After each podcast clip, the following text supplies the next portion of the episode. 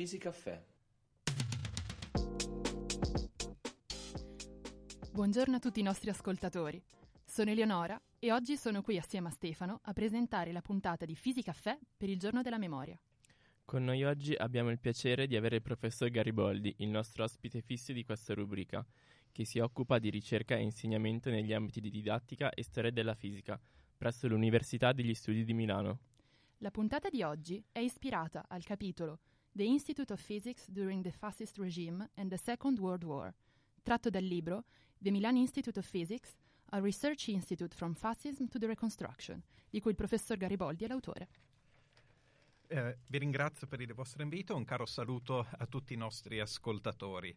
Eh, siamo stati introdotti a questa puntata sul giorno della memoria da queste bellissime musiche composte da John Williams per un film che ormai ha compiuto ben 30 anni, eh, Schindler's List eh, di Steven Spielberg e ehm, il giorno della memoria che ha una doppia valenza perché è intanto il giorno internazionale della memoria, la memoria di cosa? La memoria dell'olocausto o, eh, come si può dire, anche della Shoah. Eh, che cade il 27 gennaio. 27 gennaio, giorno in cui eh, le truppe dell'Armata Rossa hanno liberato il campo di concentramento di Auschwitz. E questo è eh, giornata internazionale della memoria dell'Olocausto dal 2005, quando è stato deciso dalle Nazioni Unite. Ma la doppia valenza è che l'Italia, eh, ben prima, dal 2000, quindi cinque anni prima, aveva stabilito proprio per il 27 gennaio eh, il giorno della memoria, eh, nel quale non si ricordano soltanto eh, le vittime ebree, quindi l'Olocausto, ma anche più in generale le vittime del nazifascismo, compresi quindi anche le vittime per motivi politici e non solo razziali. Allora, questo è molto interessante. Abbiamo deciso di portare il nostro apporto eh, parlando proprio di come il regime abbia interferito con l'Istituto di Fisica e l'Università degli Studi di Milano. In particolare sappiamo che l'università è stata fondata già durante il regime fascista, giusto? Uh, sì, è stata fondata uh, con dei primi decreti nel 23, poi è entrata effettivamente in funzione nel 24 eh, e il governo Mussolini è iniziato nel 22, lo sappiamo, dopo la marcia su Roma. Uh, il regime vero e proprio, um, qui gli storici si dividono su quando farlo iniziare, ci sono varie iniziative politiche che spaziano tra il 25 e il 26, però diciamo abbiamo questo fatto contingente che effettivamente l'università uh, viene fondata quando Mussolini è a capo del governo. Fatto contingente perché uh, mentre il governo Mussolini poteva benissimo non nascere se il re fosse intervenuto con decisione, l'università invece ha richiesto anni di preparazione, per cui diciamo Quindi è un è un fatto casuale. Casualità. casuale, sì. Molto bene. Allora, ehm, ma l'università ha avuto qualche guadagno? Ha avuto qualche... Uh, l'università e il regime fin dall'inizio hanno avuto questo rapporto di Dout des, uh, di reciproca convenienza, uh, perché, eh, ripeto, l'università ha avuto un percorso molto lungo per, per, poter essere fondata, ma ovviamente quello che salta agli occhi all'opinione pubblica è il fatto che l'università viene fondata e quindi il governo può presentare la fondazione dell'Università di Milano come un risultato del governo Mussolini. E eh, per quanto riguarda fisica, fisica, lo dico per i milanesi, era ospitata eh, nell'edificio dove c'è oggi il Dipartimento di Matematica, quello che si chiamava il Palazzo delle Scienze, e quando il Palazzo delle Scienze viene eretto eh, abbiamo nei cosiddetti fogli d'ordini eh, del partito fascista eh, proprio l'indicazione che quello è stato un grandissimo successo eh, del fascismo, il fatto di avere questa sede così importante e prestigiosa per la ricerca scientifica a Milano. E l'Università di Milano a sua volta invece, eh, quando le conveniva, metteva in evidenza il fatto di essere un'università che è nata durante il fascismo. Quindi c'è stato una, un utilizzo reciproco dell'altro uh, ai propri fini. Ma quindi eh, il rapporto dei professori col regime non vediamo opposizione da parte dei professori Oppure... Uh, purtroppo non vediamo una particolare opposizione. Uh, quando noi trattiamo il fascismo è bene dire uh, una cosa, che noi lo vediamo a posteriori cioè noi sappiamo tutta la storia e sappiamo anche come è andata tragicamente a finire. Uh, per cui l'analisi storica è, è, resa difficile dal fatto che andiamo invece a vedere persone che uh, hanno visto uh, i fenomeni in evoluzione e li hanno vissuti in prima persona. Eh, per cui possiamo avere eh, benissimo persone che fin dall'inizio sono contrarie al partito fascista perché magari hanno una particolare appartenenza politica, ehm, ma certamente ne abbiamo altri per i quali dicono va bene, è il governo che abbiamo, ci si convive come qualunque altro governo, eh, intanto gli anni passano e, e, ci si può anche adattare eh, alla situazione.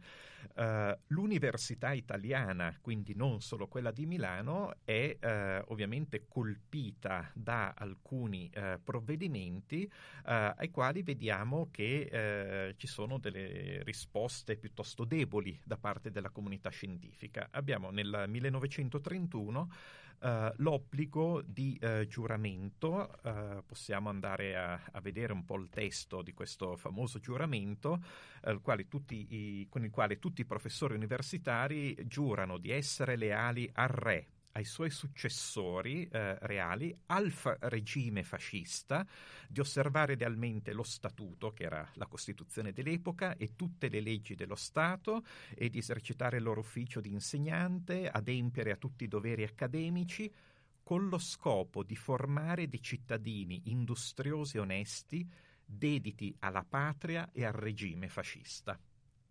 E questo noi professori lo abbiamo giurato quasi tutti.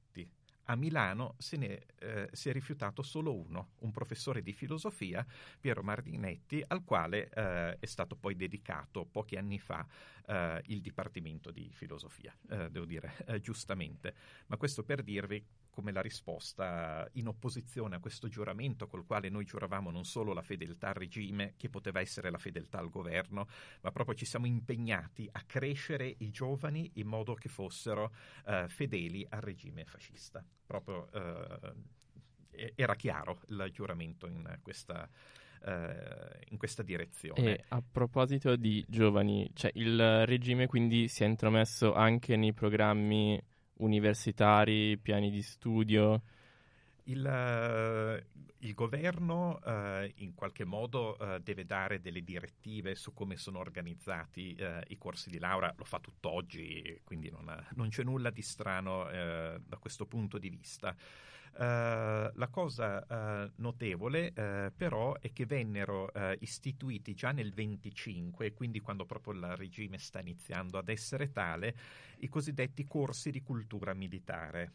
E se andiamo a vedere poi effettivamente nei fascicoli studenti, nelle carriere degli studenti in archivio, possiamo vedere come effettivamente molti seguissero questi corsi.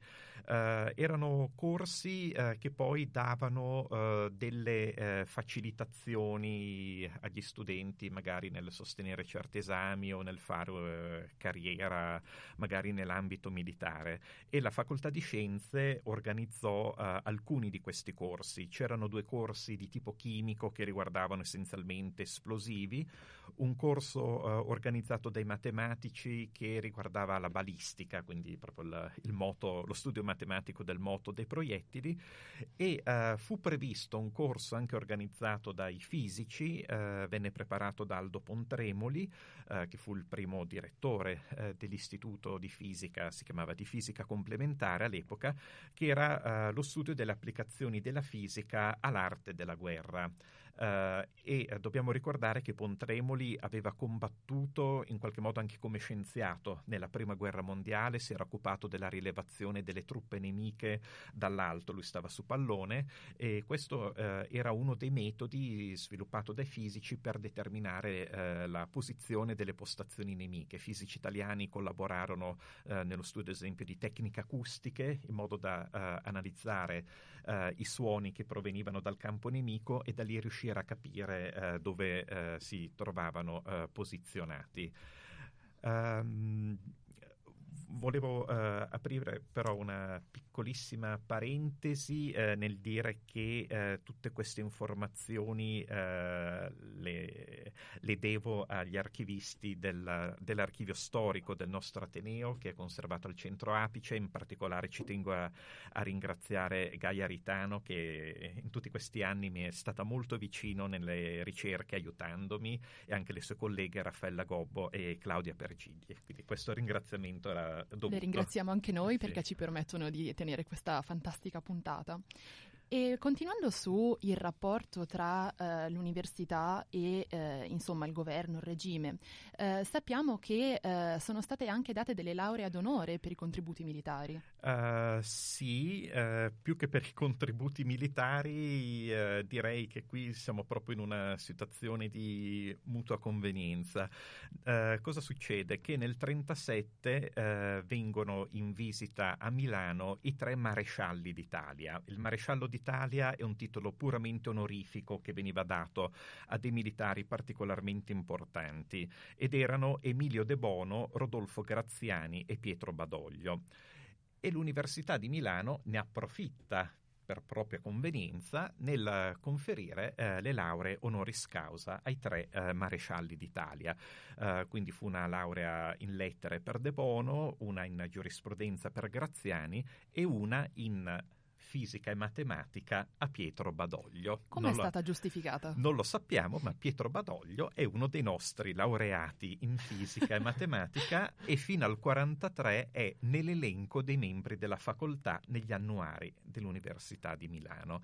43 perché poi lui si trova nella parte sbagliata rispetto a Milano quando c'è l'armistizio, cioè nel Regno d'Italia e qui eh, avremo la Repubblica Sociale Italiana e quindi lui sarà ovviamente bandito eh, e il suo nome sarà cancellato eh, dagli annuari.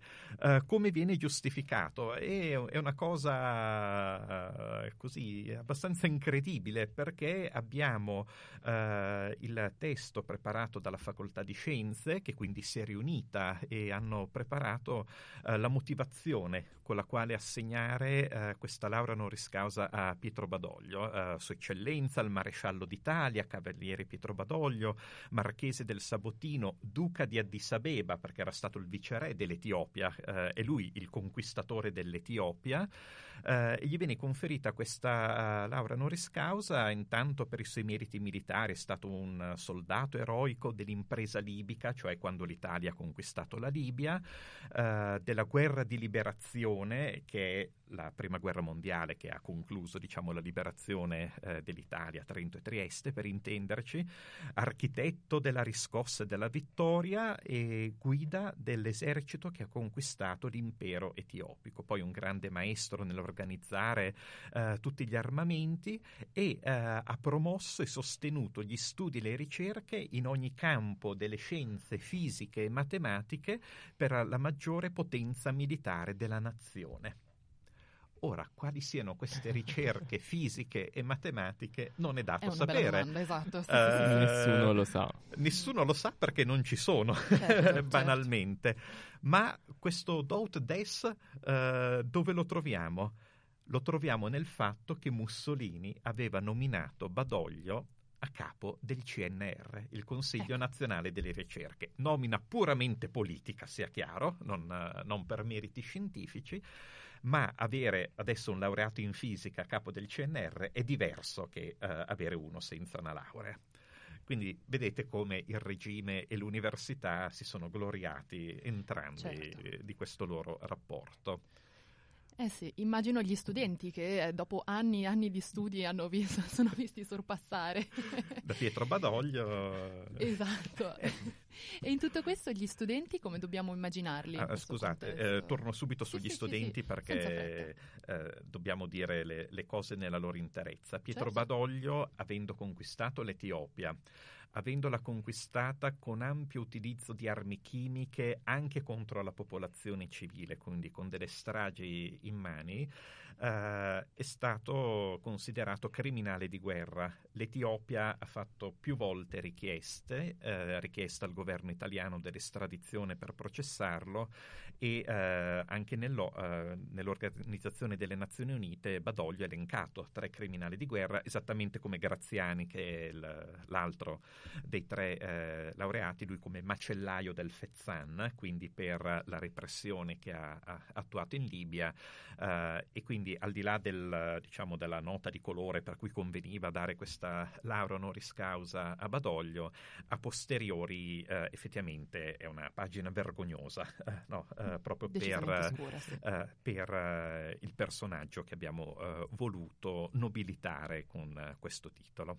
Eh, adesso, come promesso, torniamo agli studenti, però ci tenevo a dirlo. Giusto. Uh, gli studenti, sapete, gli studenti... Uh, reagiscono in modo molto differente a seconda dell'ambiente nel quale crescono, per cui abbiamo studenti che possono essere cresciuti in famiglie antifasciste o che in qualche modo avevano una particolare avversione nei confronti del fascismo.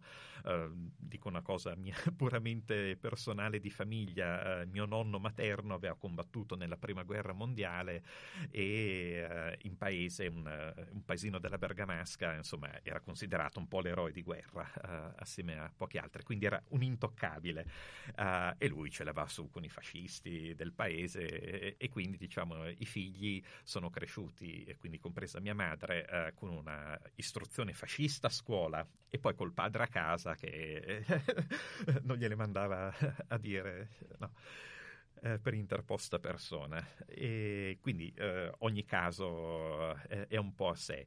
Uh, nei primi anni eh, non emerge che ci siano particolari problemi eh, per quanto riguarda eh, gli studenti. Certo, abbiamo il giuramento, però insomma, questo giuramento di crescere come cittadini fascisti può anche voler dire tutto e niente. Insomma, eh, diciamo che l'aspetto del fascismo eh, poteva essere visto eh, in parte in alcune eh, usanze imposte, tipo indossare la camicia nera durante gli esami, ma per gli studenti soprattutto l'organizzazione di tutte attività extracurriculari eh, che, eh, nei quali potevano essere in- integrati, tipo ad esempio le attività della milizia universitaria eh, che in qualche modo eh, serviva anche per prepararli a un'eventuale vita militare eh, successiva.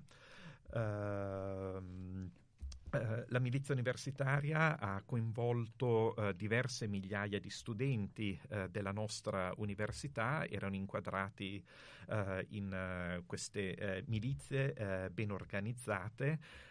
Quella di Milano era intitolata al fratello di Mussolini, a uno dei fratelli di Mussolini, Arnaldo, e si occupavano soprattutto di dare un'istruzione militare agli studenti delle scuole, quindi ai ragazzi. Okay terza missione. Una sorta di terza missione militare, se vogliamo, eh, dove eh, appunto i nostri studenti, ripeto, alcune migliaia dei nostri studenti eh, svolgevano queste attività al di fuori dei eh, doveri di studio. E eh, sempre in archivio ci sono molti documenti nei quali ci sono i resoconti di queste adunanze che venivano fatte e tutti sempre molto entusiasti da parte del, del burocrate di turno che lo scriveva, ma c'erano anche delle lodi magari in uh, occasioni particolari ehm, nei quali si celebravano, non so, le vittorie, i giochi ai ludi fascisti dei particolari atleti, studenti di Milano, eccetera. C'era sempre questa esaltazione, ovviamente, di questi giovani gagliardi con libro e moschetto, no? eh, come si diceva, quindi studiare ma anche addestrarsi eh, militarmente. Ora la cosa continua finché arriviamo alla fine degli anni 30, eh, quando prima con la guerra d'Etiopia, la guerra di Spagna e poi il sempre maggiore avvicinamento alla Germania nazista, eh, si finisce con l'entrare in guerra nel 40 e allora abbiamo studenti maschi eh, che vengono chiamati alle armi se non sono in regola con gli studi, ma questo colpisce anche gli assistenti universitari universitari, eh, quindi ne abbiamo diversi che fanno avanti e indietro eh, il fron- con il fronte e ovviamente dopo il 43, visto che Milano si trova nella cosiddetta Repubblica Sociale Italiana, che è uno Stato fantoccio che non viene riconosciuto da praticamente quasi nessun altro paese se non la Germania, è proprio un, un paio di paesi alleati, tant'è che ehm, la Repubblica Sociale eh, non viene sconfitta, non c'è un, una resa, un trattato di pace, proprio non viene considerata dalle truppe alleate. Per le truppe alleate l'Italia settentrionale e centrale sono Regno d'Italia occupato dalle truppe tedesche e poi ci sono gli italiani collab- collaborazionisti, ma la Repubblica Sociale non viene considerata affatto come uno Stato, però eh, di fatto eh, nel nord c'è e funziona come uno Stato. Eh, qual è il rapporto eh, che hanno gli studenti? E eh, abbiamo alcuni studenti eh, che ehm, sono attivi nelle formazioni partigiane. qui i documenti sono difficili da trovare perché ovviamente si tendeva a lasciare traccia scritta uh, di queste attività, uh, ma se andiamo a vedere il numero degli studenti caduti e in base a varie informazioni così, uh, possiamo ritenere che fossero diverse centinaia. Ma possiamo avere un, un, ordine di grandezza rispetto alla quantità di studenti di cui stiamo parlando circa? E, ehm, almeno un 10% okay, sicuramente. Quindi molto elevato, attivo. molto forte. Sì, sì, okay. sì è, un, è, un, bel numero, confrontato appunto con quello che era il numero totale dei, dei partigiani.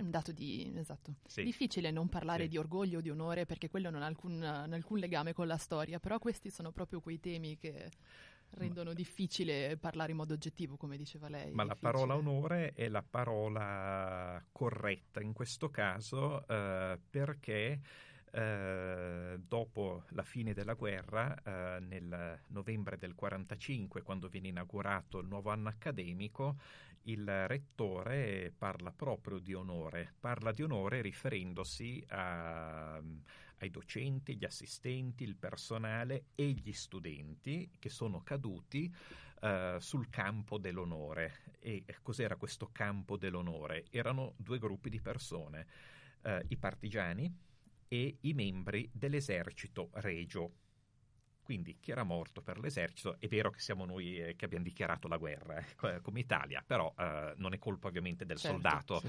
Eh, che viene arruolato e, e, e, muore in guerra. Quindi quello, per quanto possa non piacerci, va bene, è, è campo dell'onore anche quello. Mentre erano esplicitamente esclusi quelli che erano morti eh, come membri delle formazioni militari fasciste della Repubblica Sociale. Quelli, quello non era campo dell'onore ma, ma per gli altri sì, sì, si usò proprio questa espressione. Agli studenti caduti dai, che facevano parte della resistenza come partigiani è stato riconosciuto poi il rettore ha, uh, allora, già finita la, uh, la guerra, uh, finisce il 25 aprile a Milano, il rettore cosa fa? fa pubblicare sui giornali e diffondere tramite radio il più possibile eh, la volontà di onorare gli studenti eh, che sono appunto morti eh, sul campo dell'onore con la laurea honoris causa e quindi chiede a parenti, conoscenti, amici, chiunque sapesse qualcosa, eh, di mandare eh, dei documenti certo, all'università in modo da poter istruire eh, le pratiche per il conferimento di questa laurea.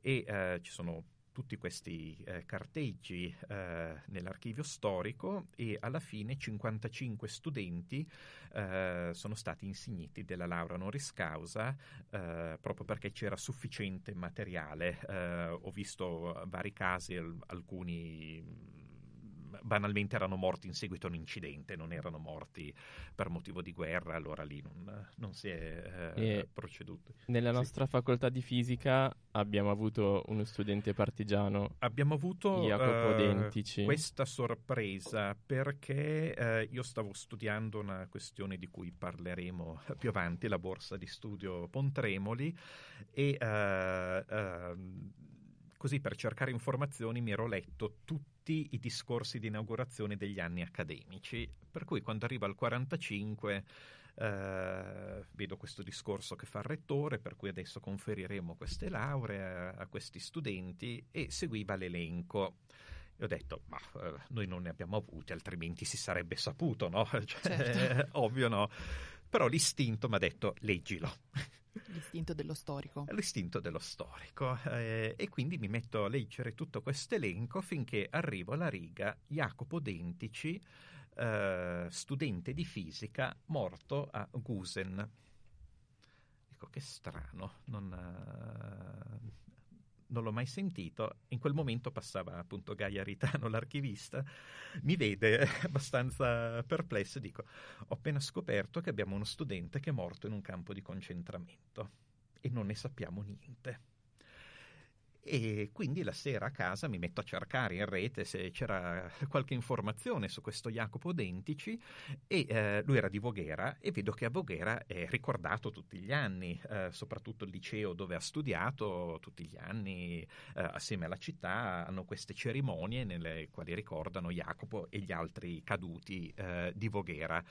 E l'ironia vuole che il mio vicino di ufficio abiti a Voghera e anche lui non sapeva che Jacopo Dentici fosse un Fosse di nostro fisica. studente di fisica e sono le combinazioni della vita.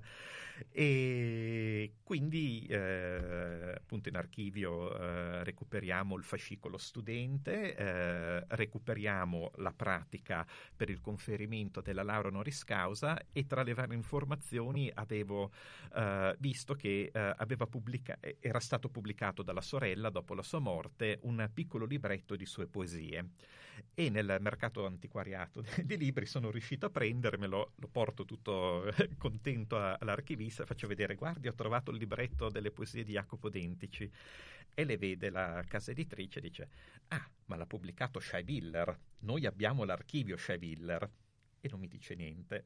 Ah. Io vado lì a scartabellare, dopo mezz'ora mi porta la pratica della pubblicazione eh, di quel libretto, quindi c'è tutto il fascicolo e c'era dentro un dattiloscritto di Jacopo, eh, eh, 16 anni aveva quando ha fatto l'esame di maturità classica, che erano le sue eh, riflessioni su libri di fisica che aveva letto. Quindi quello è l'unico testo che riguarda la fisica che abbiamo di Jacopo e che potete trovare anche nel libro eh, e, e devo molto a, appunto a Gaia Ritano per, perché non mi ha detto niente, è stata una bellissima sorpresa. E poi appunto nel nostro dipartimento eh, ho parlato di questa scoperta che avevo fatto e tutti i colleghi sono rimasti molto impressionati, per cui eh, abbiamo deciso di intitolare l'aula studio eh, a Jacopo. Quindi, come voi sapete, la, la vostra aula studio è l'aula a Jacopo Dentici. E un'ultima cosa su Jacopo, alla fine sono riuscito a rintracciare il figlio della sorella, perché purtroppo la sorella era morta poco prima che io scoprissi l'esistenza di Jacopo. E eh, l'ironia al solito della, della, storia vuole che lui sia un fisico, un importante fisico eh, dell'Università di Pavia.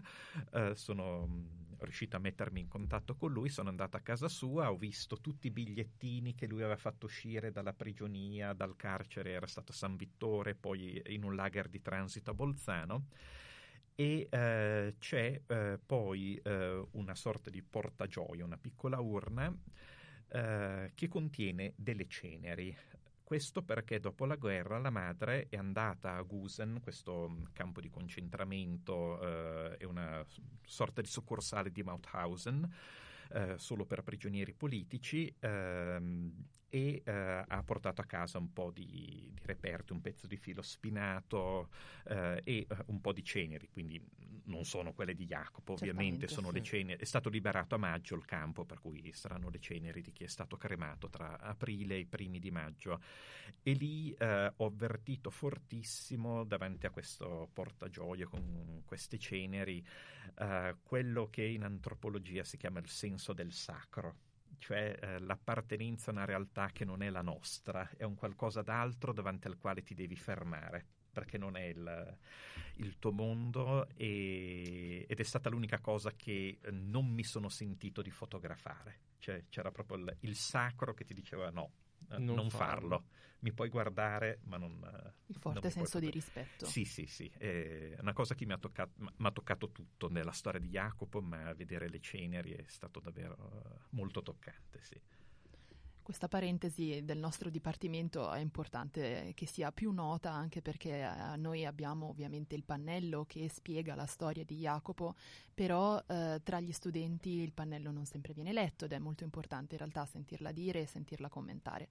Quindi la ringraziamo anche per aver condotto le ricerche e avercele sì. portate. Cambiando invece completamente argomento, possiamo passare alle leggi razziali, perché appunto finora non sono state nominate. Le leggi razziali, e giustamente nella giornata della memoria non possiamo non parlare delle leggi razziali. Sono leggi al plurale, nel senso che le prime sono del 38 eh, e si va avanti fino alla caduta della Repubblica Sociale, con una continua emissione di leggi. Uh, le leggi razziali uh, italiane uh, sono delle leggi abbastanza confuse che creano anche grossi problemi all'interno dell'università. Questo perché mentre nella Germania nazista la questione razziale era decisamente biologica, poi c'era sempre l'eccezione, eccetera, però sostanzialmente andavano a, a fare, a ricostruire l'albero genealogico per vedere se eri mezzo sangue, un quarto di sangue, un ottavo, un sedicesimo, e in base a quello potevi fare certi lavori, potevi sposarti con certe persone oppure no. In Italia eh, c'è un mistone poco chiaro di aspetti razziali con aspetti culturali. Eh, tanto per fare un esempio, eh, le leggi, le, proprio le prime, dicono chiaramente che non è ebreo chi si è convertito al cattolicesimo prima di una certa data. Questa okay. cosa è incomprensibile okay. in Germania, perché certo. Eh, l'essere ebreo è una questione biologica, sì. no? quindi puoi anche diventare buddista o quel che vuoi, ma non cambia la tua biologia. E in Italia invece no, se tu ti sei convertito prima di una certa data non sei ebreo. Quindi questo giusto per capire. Per cui il nostro archivio è pieno eh, di eh, richieste che l'amministrazione dell'università fa al Ministero di chiarimento perché non sanno come applicare certe disposizioni. Ma abbiamo la studentessa ebrea che però ha sposato. Questo un, è molto altro, italiano, purtroppo. Eccetera, Burocrazia. eccetera. E, e, poi, per quanto riguarda sempre eh, le leggi razziali, ricordiamo due fatti. Il primo è che le leggi razziali non sono veramente una novità nel contesto italiano, quelle che colpiscono gli ebrei, perché ricalcano molto da vicino le leggi che l'Italia aveva promulgato per le colonie. Eh, quindi a iniziare dalla cosiddetta colonia primigenia, l'Eritrea, eh, c'erano leggi che chiaramente discriminavano la popolazione locale da chi aveva un genitore italiano e uno eritreo, dai cittadini italiani. Per cui eh, chi era eh, eritreo, poi somalo, etiope libico, eh, non era cittadino italiano, pur essendo parte del, dell'impero coloniale italiano. Eh, c'erano tutta una serie di discriminazioni che appunto andavano a toccare i matrimoni, il tipo di lavoro, eh, come accadrà eh, per gli ebrei, e le leggi razziali che colpiscono gli ebrei a partire dal 1938 ricalcano molto da vicino le leggi chiamiamole pure razziali, che riguardavano i popoli che abbiamo eh, colonizzato. E questo è il primo punto. Il secondo punto da ricordare è che eh, noi universitari abbiamo dato il nostro contributo con il famigerato manifesto degli scienziati razzisti.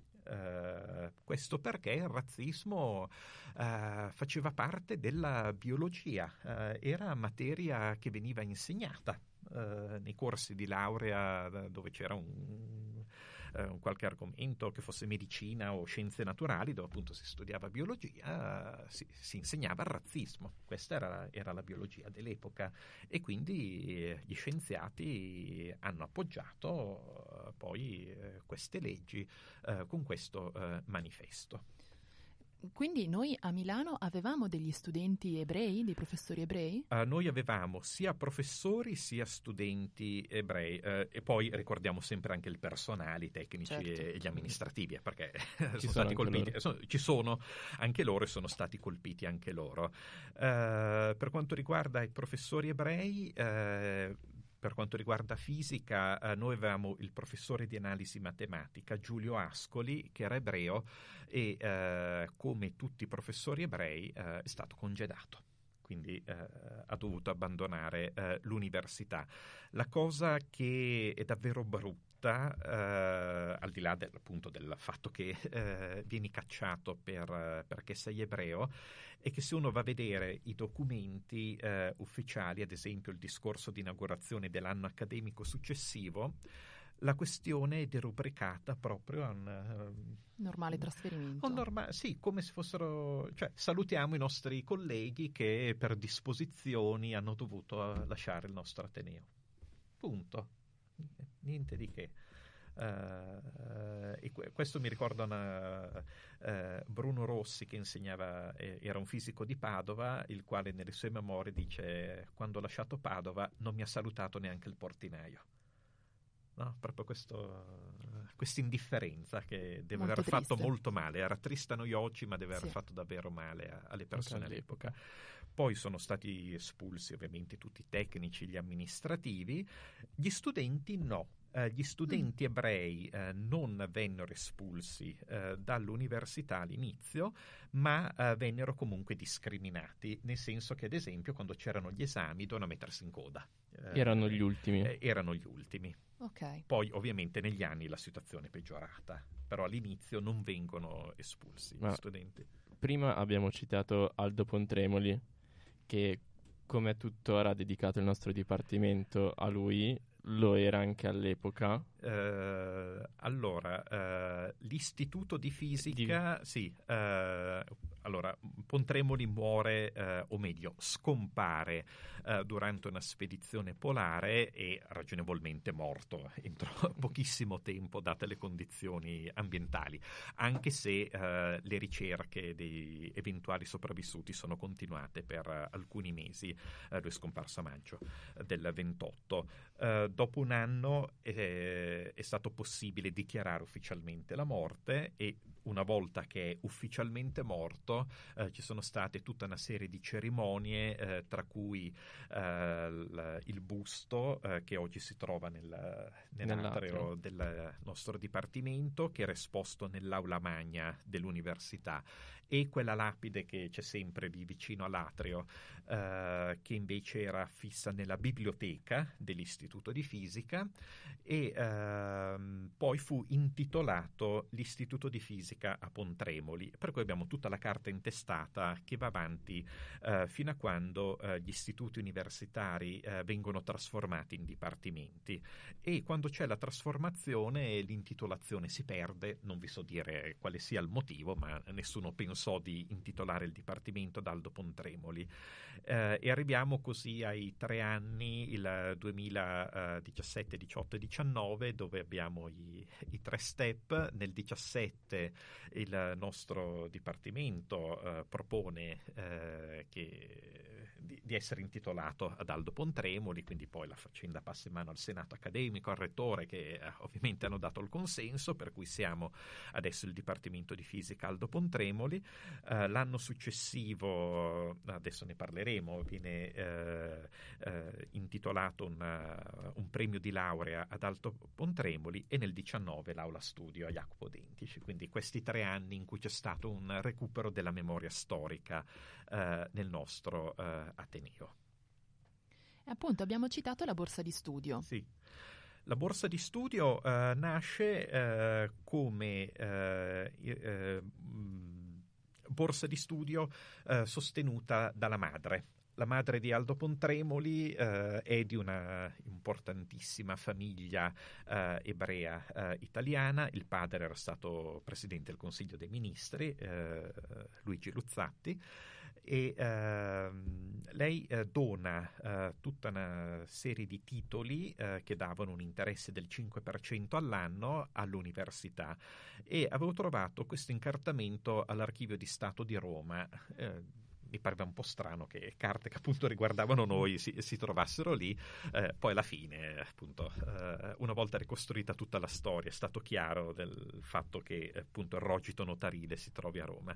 Eh, la madre dona eh, questi eh, titoli all'università, c'è tutta l'accettazione, c'è anche il decreto del re che autorizza l'università ad accettare questi titoli e eh, si inizia quindi a conferire questa borsa di studio a ehm, uno studente di fisica del terzo quart'anno eh, dell'epoca, l'epoca durava quattro anni il corso di laurea, E questo eh, continua fino a quando appunto ci sono le leggi razziali. Eh, come ho detto, eh, le leggi razziali sono piuttosto caotiche e eh, qualche burocrate di Milano ha la bella idea di scrivere al ministero chiedendo eh, ok, noi non possiamo accettare soldi da ebrei e non possiamo intitolare nulla ad ebrei ma se abbiamo già una borsa di studio già attiva intitolata in ebreo, cosa dobbiamo fare? Certo.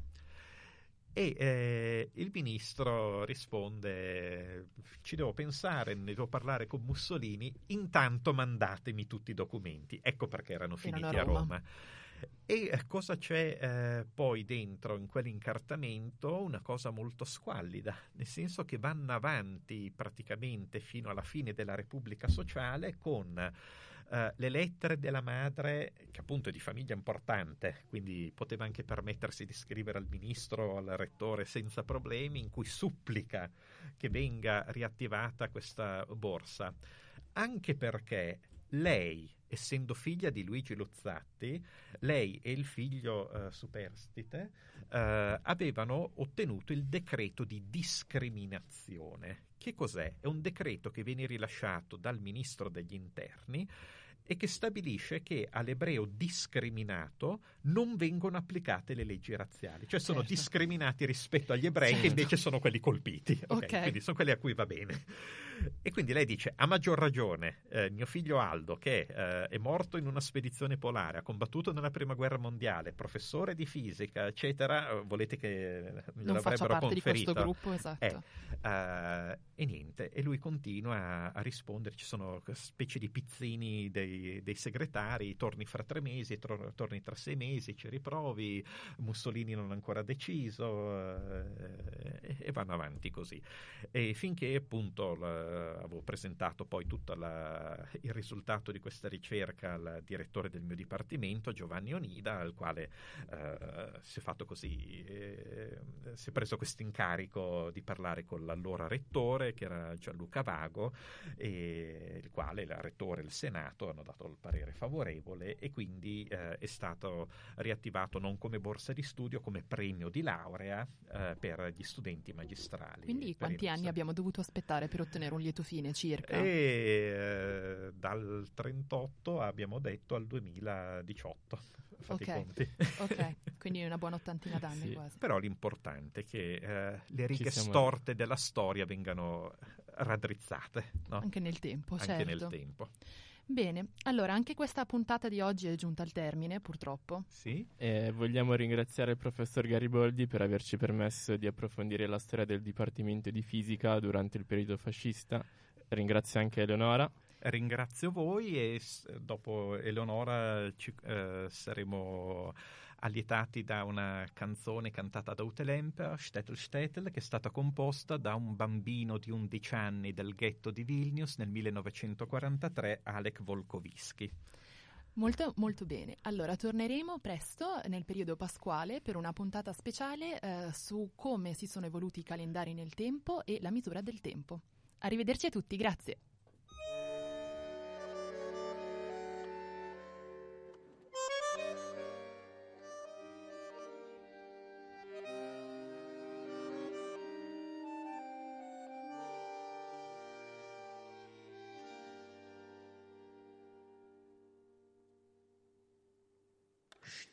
Stiller lo mir schweigen, Chorim wachsen du.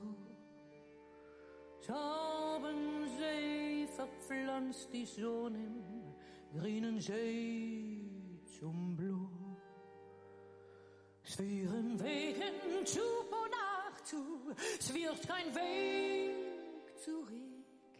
Ist der Tate wo verschwunden und mit ihm das Glück stiller kind meins, weet tot zelfs helft het geen gewee. Onze glüge Wellen schon im Scheiben nicht versteh. Soben breg ich euch dich an, soben stich es euch jetzt an, nur zu unser Feind, kein bissel Schei, kein bissel Schei.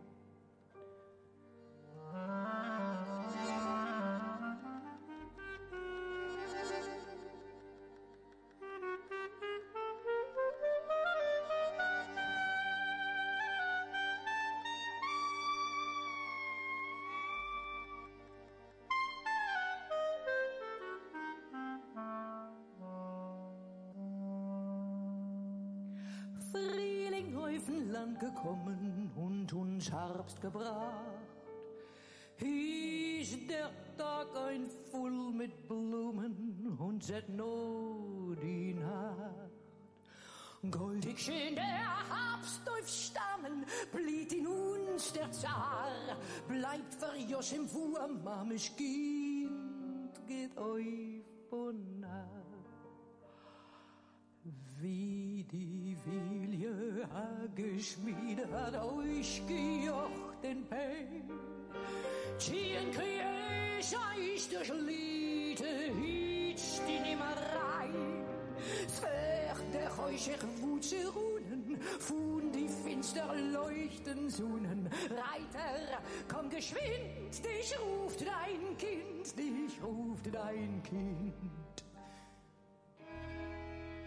thank you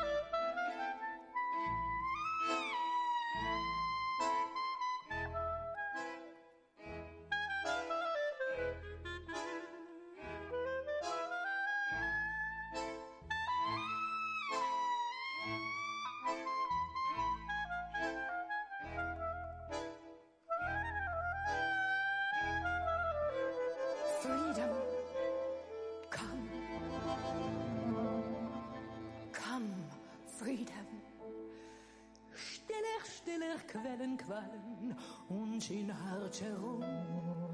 Bis der Teuer wird nicht fallen, sein mir Mutzen stumm. Freilich, Kind, ich ist ein Schmeichel, ich für uns verrat. Sehen, den Frühling soll der Säune wie in Herbst Blatt. Soll der Qualsig ruhig fließen, stiller sein und hoch. Mit der Freiheit kommt der Tat, schlaf, sie kind mein Schlaf, wie die